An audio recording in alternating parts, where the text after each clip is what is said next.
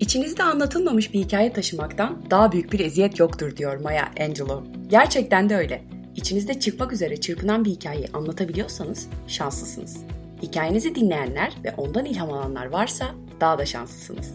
İşte Maya Angelou da böyle bir kadın. Hayatındaki bütün şanssızlıkları şansı haline getirebilmiş bir kadın. Sadece ırkçılıkla değil, toplumsal cinsiyet eşitsizliğiyle de sonuna kadar savaşmış bu kadınla ilk tanıştığımda üniversiteye yeni başlamıştım. Kızıma mektuplar ve Annem ve Ben isimli kitapları altını çizdiğim cümlelerle dolu. Toplumsal cinsiyet eşitliği mücadelesinde kendime motto edindiğim en önemli cümlelerden biri yine kendisine ait. Bir kadın ne zaman kendi sesini duyurmak için ayağa kalksa, planlamamış olsa bile tüm kadınlar için de ayağa kalkmış olur. Önceki bölümlerde anlattığım her kadın hikayesinde kendi hayatlarınızdan bir şeyler bulduğunuzu biliyorum. Aslında bu da Maya Angelou'nun sözünü doğruluyor. Hazırsanız kendi sesini duyurmak için ayağa kalkan ve birçok kişinin sesi olan bu cesur kadının yaşamını anlatmaya başlıyorum. 1928 yılında St. Louis'de doğan Maya Angelou oldukça zor bir çocukluk dönemi geçiriyor. Angelou'nun annesi ve babası o daha 3 yaşındayken boşanıyorlar. Bu sebeple boşanmanın ardından erkek kardeşiyle birlikte babaannesinin yanına taşınmak zorunda kalıyorlar. Afro-Amerikan olmasından dolayı Angelo çocuk yaşlarına itibaren ırkçılığa ve ayrımcılığa maruz kalıyor. 8 yaşındayken de annesinin erkek arkadaşı tarafından cinsel istismara maruz kalıyor ve tecavüze uğruyor. Çocuk yaşlarında yaşadığı bu olay üzerine şiddetli bir travma geçiren Angelo konuşmayı bırakıyor ve 5 yıl boyunca hiç konuşmuyor. Sonrasında bu sessiz çocuk şarkı söyleme, dans ve tiyatro gibi konularda oldukça yetenekli olan genç bir kadına dönüşüyor. Profesyonel tiyatro seçmelerine katılma ve dans dersleri alma süreci 16 yaşında anne olmasıyla birlikte kesintiye uğruyor. Ardından San Diego'ya taşınıyor ve burada hayatını idame ettirebilmek için gece kulüplerinde garsonluk yapmaya başlıyor. Bu tarz yerlerdeki uyuşturucu ve fuhuş sorunlarıyla sürekli uğraşmak zorunda kalan Angelo bir süre sonra para kazanabilmek için striptiz kulüplerinde de dansçı olarak çalışmaya başlıyor. Hayatın en büyük fırsatlarından birinde oldukça ironik olacak şekilde burada yakalıyor ve bir tiyatro grubu tarafından keşfediliyor. Seçmelere girmesi ve seçilmesinin ardından 1954 yılında 22 ülkeyi dolaşacak olan büyük bir turneye katılıyor. 1959 yılında ise New York'a taşınıyor ve dönemin önde gelen siyahi yazarlarıyla arkadaş olmaya başlıyor. Bu dönem aynı zamanda yükselen sivil haklar hareketine ilk dahil olduğu dönem. Sonrasında dünyayı daha farklı bir şekilde tanıma dönemi geliyor. İlk olarak 1961'de Mısır'a taşınıyor ve orada editörlük yapmaya başlıyor. Oğlunun Gana'da bir trafik kazasında yaralanmasının ardından ona bakmak üzere Gana'ya yerleşiyor ve burada da çeşitli dergilerde editörlük görevi üstleniyor. Kaleminde ve kişisel gelişiminde Afrika kültürünü öğrenmesinin ve orada geçirdiği yılların oldukça etkili olduğunu söyleyebiliriz. Aynı zamanda Gana'da Pan-Afrikanizm üzerine çalışma yapan bir topluluğa katılıyor ve burada Malcolm X'in fikirlerinden etkilenerek kendisine yakınlaşmaya başlıyor. Malcolm X, siyahi bir siyasetçi ve insan hakları savunucusu. Bugün hala da etkisi oldukça fazla olan bir isim. Panafrikanizme gelecek olursak tüm siyahi Afrika kökenli insanların etnisite, kültür veya milliyetleri gözetilmeksizin birleşmesini amaçlayan bir hareket olarak özetleyebiliriz. Angelo 1964'te Amerika Birleşik Devletleri'ne döndükten sonra Malcolm X'in örgütlenmesine de yardım etmeye başlıyor. Fakat kurulan teşkilat Malcolm X'in ertesi yıl suikasta uğrayarak öldürülmesinin ardından dağılıyor. Bu dönemin sonrasında kendi çocukluğunu ve yetişkinlik çağlarını anlatan otobiyografilerini kaleme almaya başlıyor. 1969 yılında yayınlanan Kafesteki Kuş Neden Şakır Bilirim adlı ilk otobiyografisinde 17 yaşına kadar olan hayatını anlatıyor. Kitabın yayınlanmasıyla birlikte Angelo'nun kendi hayatını açık açık tartışmaya başladığını söyleyebiliriz. 7 ciltlik dizinin birincisi olan bu kitap, güçlü bir karakterin ve edebiyata olan tutkunun ırkçılık ve travmaların üstesinden nasıl gelinebileceğini anlatıyor. Angelo tam da bu sebeple özellikle siyahilerin ve kadınların sözcüsü haline geliyor.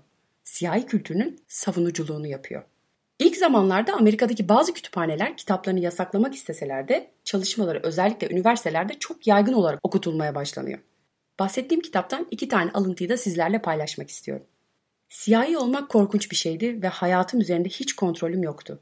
Çocukluktan itibaren kendimi savunma şansım olmadan rengimden dolayı yapılan suçlamaları sessizce dinlemek zorunda bırakılmam çok gaddarcaydı.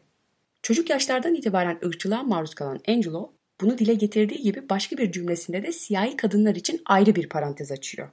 Siyahi kadınlar tamamen kontrolleri dışındaki durumların saldırısına uğrar ve aynı zamanda erkek önyargısı, beyazların mantıksız nefreti ve siyahilerin güçsüzlüğü arasında üç taraftan yaylım ateşinde kalırlar.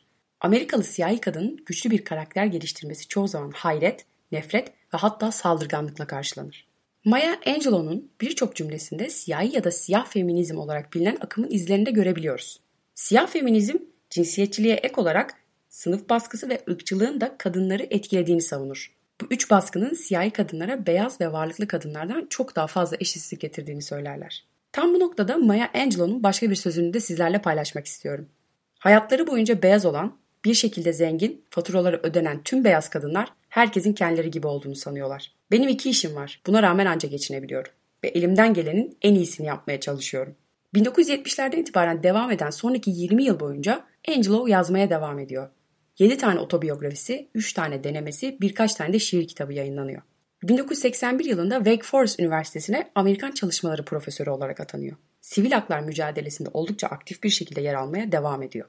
1990'lardan sonra birçok önemli konuşma yapıyor. 93 yılında kendi şiirlerinden birini Başkan Bill Clinton'ın göreve başlama töreninde okuyor. 3 Grammy ödülü, Amerika Birleşik Devletleri Ulusal Sanat Madalyası, Lincoln Madalyası, ayrıca Amerika Birleşik Devletleri'nde sivillere verilen en yüksek ödül olan Özgürlük Madalyası ile onurlandırıldığı 86 yıllık bir yaşamın ardından 2014 yılında yaşama veda ediyor. Yaşadığı birçok zorluk yüzünden pes etmek yerine yaşadığı tüm zorlukları bilgeliğe dönüştüren Angelo, bilge bir kadın olmayı şöyle tanımlıyor. Bilge bir kadın kimsenin düşmanı olmayı istemez. Bilge bir kadın birinin kurbanı olmayı reddeder. Kendi hikayesini anlatmak üzere ayağa kalkan ve sonrasında tüm kadınların sesi olan Maya Angelou, Kızıma Mektuplar isimli kitabın ön sözünde şu şekilde bitiriyor. Ben bir çocuk doğurdum, biri olan ama binlerce kızım var. İçinizde siyah, beyaz, Yahudi, Müslüman, Asyalı, İspanyol ve Kızılderili var. Kiminiz şişman, kiminiz zayıf, güzel ya da çirkin, eşcinsel ya da değil, eğitimli ya da okumamışsınız. Ve ben hepinize sesleniyorum. Bir yazarı en iyi anlatan şeyin kaleminden dökülen yazılar olduğunu düşünerek bu bölümü Maya Angelou'nun kendi gençliğine yazdığı mektup ile bitirmek istiyorum. Umarım sizler de bu mektup içerisinde kendinize yol gösterecek birkaç cümle bulabilirsiniz. Kendi başına olmayı çok istiyorsun. Kimsenin sana gece saat kaçta ayakta olman gerektiğini ya da nasıl bebek büyüteceğini söylemesini istemiyorsun. Annenin büyük ve konforlu evini terk edeceksin ve kimse seni durdurmayacak. Çünkü o seni çok iyi tanıyor. Ama onun dediklerini bir dinle. Kapımdan çıktığın an kimsenin seni büyütmesine izin verme. Zaten sen büyüdün. Yanlış ile doğruyu ayırabiliyorsun. Her türlü ilişkinde uyum sağlamak ve uyarlanmaya hazır olmalısın. Şunu iyi hatırla. Eve istediğin zaman geri dönebilirsin. Dünya seni yere serdiğinde eve tekrar geleceksin. Ya da dünyanın ta kendisi yüzünden çöktüğünde. Ama bunu 2-3 haftada bir yaşayacaksın. Annen seni şımartıp karnını en sevdiğin yemeklerle, kırmızı fasulyeler ve pirinç ile doyuracak. Eve dönüşünün birkaç provasını yapacaksın. Böylelikle seni tekrar özgür bırakabilir. Sana vereceği cesareti iyi besleyerek. En güzel hediyelerden biridir bu. Cesur ol ama gözü kara değil. Tüm benliğinle gururla yürü. Maya. Beni dinlediğiniz için çok teşekkür ediyorum. Bir sonraki bölümde görüşmek üzere.